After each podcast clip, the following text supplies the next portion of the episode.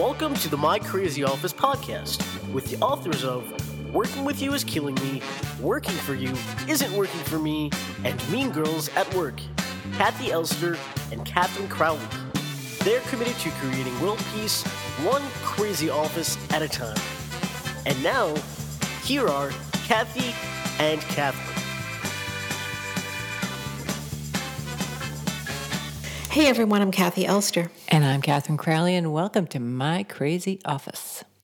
Today we're going to discuss what happens when you try to help a very busy employee, but that busy employee refuses to be helped. Mm-hmm. We'll start with a question from someone who was recently hired to assist a super busy marketing executive but feels completely frustrated because that person won't share any of their work.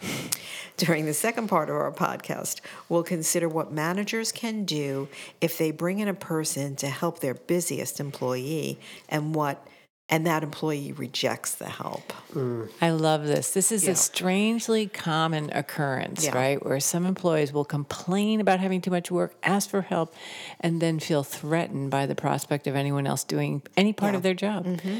I hope more people will send questions like this to info at mycrazyoffice.co. Logan, what's our question? I was recently hired to assist a very busy person in the marketing division of our company. Although this person is lovely and says she needs the help, she never gives me any work. She keeps telling me that she is the only one who can execute on most of her projects. I am now in the position of sitting around feeling underutilized and bored. Is this job a waste of my time? What should I do? I think that this person is controlling. Yes. and that, you know, there may be other problems, but I think you have to win them over. Mm-hmm. And that's going to that's part of the job and that's going to take a little bit. Mm-hmm. So I if you could get an independent piece of work that maybe sidelines what she's doing, mm-hmm. I go to her boss and say the only way in is for her to I have to build trust with her. Mm-hmm. And maybe get a project that she has to oversee or that you know she doesn't want to do something like that so that you can prove to her that you're very good at what you do she just doesn't mm. know you right and mm-hmm. you know she's controlling yeah. I could be wrong. What do you think? No, no, no. I think I think you're on to something. I, I actually want to start with some little diagnosis. yeah, please. well, as you know, in working uh, with you is killing me, we do have a whole chapter on roles and one of the favorites is the martyr mm-hmm. role, and that's the person who takes on way too much work and suffers and tells you or shows you that they're suffering, but they're really terrified for one, anyone else to do their job, mm-hmm. right? Because right. they really feel it's sort of a zero sum game. Either I'm everything or I'm nothing. Right.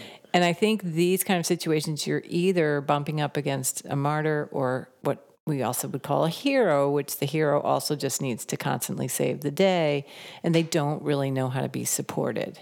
Yeah. Mm-hmm. So I, I'm with you, Kathi. I think that part of this journey would be teaching this individual just what it looks like to be supported. Even, and I would look for really mundane things like. Mm I don't know, travel receipts or, you know, if you got buy them coffee in the morning or yeah, something. if you got some project, if you got some papers, some or papers, not let's say files uh, in your even in your on your computer that you want someone to go through, you never have the time to go through, and I'd be willing to go through them. Or do you have old mm. email, junk emails that that you've always thought I need to check, but I could just check them for you and tell you if I see anything in them. That kind of right, right, mundane thing because that will be less dangerous to them. And the fear for this kind of person is that you, you know, that the client likes you better than they like them, mm, or right. that you yeah. prove that you're as important and as valuable as they are. Right. So I think you have to start out in modest ways. I like also that idea of a side project mm-hmm. because, again, that's not a threat to the individual. Um, mm-hmm. But it's that it's like finding very small ways to be of assistance yeah. where you get to demonstrate your value and and where they get to experience some level of relief. Yeah. And you also have to weigh it all the time. Like if they just still won't give it up, Mm-hmm. then it might be a waste of your time, and you're going to have to figure that out. Like I give this three months, I give this six months. You you have to give it a timeline. Mm-hmm. If Yeah. you see that it's beginning to work, you can extend your timeline. But Right. this is a personal choice because this person's never going to going to give you half their job. Right. That's Right. probably never going to happen. They're always going to behave um, in a controlling kind of manner. So, um, you know, I I hope that maybe this person really likes you and trusts you and doesn't see you as a threat, and Yeah. the job turns out great. But you're going to have to pay your dues. That's Yeah. really the message here. Is you know you have to prove it to this person before they're going to give you anything, and then they can still micromanage you. They may still review everything you do, and you know uh, go over it, and it may not be worth it. So you're going to have to figure that piece out. Yeah. So we're saying that proving it is proving that you're not a threat, that you can give them, you can support them without threatening their value, and that they can trust you to do something. Yeah, you're not going to steal the job away from them. You're going to keep, you know, their luster is mm-hmm. going to still shine. You're mm-hmm. just there to support them. Mm-hmm. Yeah. So you're going to have to weigh that and see how far you can go with it. Um, You know, we wish you the best. Yeah, we do. And we feel your pain. Yeah. Yeah. All right, so let's look at it from the manager's perspective. Um, what if you're a manager who brings a person in to help your busiest employee and that employee rejects the help? So what if you're a manager? Like what it, what is it that you do? You see this happening, maybe it's happened before, you know this person to be this way. You know, what are you going to do? Are you just going to allow them to get away with it or do you want to confront it? I'd first go to a kickboxing class because this is so frustrating, right? Yeah. It's not just bringing help; it's getting the resources, getting the approval, finding the mm. person, bringing them in. And so, I think part, for, at least for me, if I were the manager in this picture, part of it is managing your anger and frustration that I've done this thing and you're not taking advantage of it. Yeah.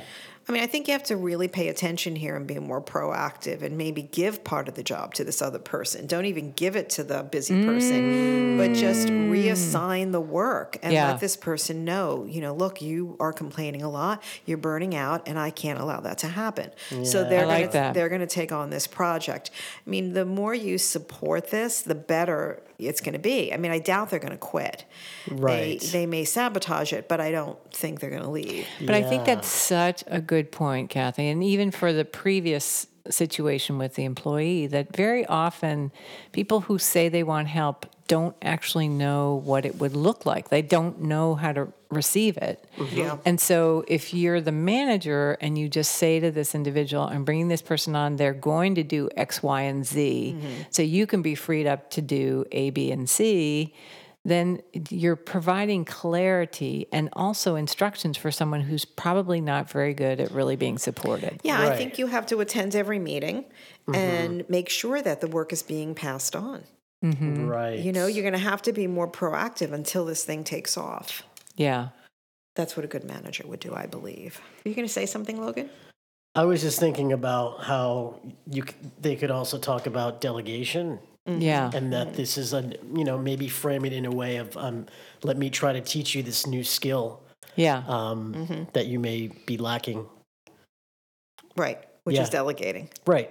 Clearly, when they- if they're doing all the work. Yeah, you don't have to do it all yourself. There's somebody Right. here who wants to do it. right. Exactly. Yeah. Yeah. I, th- I that's a really good idea is to frame it as you're going to be learning delegation now, which is difficult. It's not an easy thing. It's more difficult for women, and uh, yeah, that's But it's also part of becoming an executive, right? Yeah. Is learning to Right.